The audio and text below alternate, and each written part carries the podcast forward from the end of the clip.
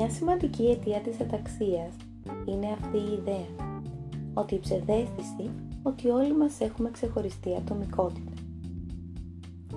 Όταν δύο άνθρωποι συζητάνε μαζί τα προβλήματά τους, αν ο ένας αντιστέκεται, τότε η συζήτηση τελειώνει.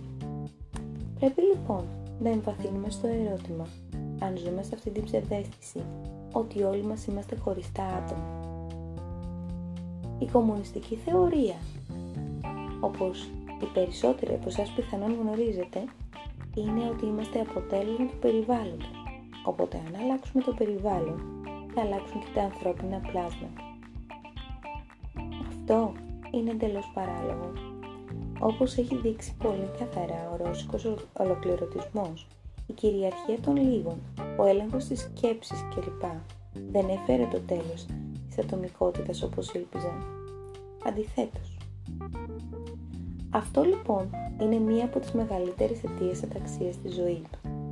Ο καθένας σκέφτεται ότι είναι ανεξάρτητος από τους υπόλοιπους. Ο καθένας σκέφτεται την πραγματοποίηση των ονείρων, των επιθυμιών του, των φιλοδοξιών του, της προσωπικής του ευχαρίστησης. Θα ανακαλύψουμε αν η ατομικότητα είναι γεγονός ή μια από παλιά καθιερωμένη ευυπόλυτη ψευδέστηση. Μπορούμε να εμβαθύνουμε σε αυτό μαζί, χωρίς να αποδεχόμαστε ή να απορρίπτουμε. Είναι ανόητο να λες «συμφωνώ μαζί σου» ή «διαφωνώ μαζί σου» σε τέτοια θέματα. Δεν συμφωνείς ή διαφωνείς με την Ανατολή ή με τη Δύση του ηλίου, γιατί είναι γεγονός. Δεν λες ποτέ «συμφωνώ μαζί σου» ότι ο ήλιος βγαίνει από την Ανατολή.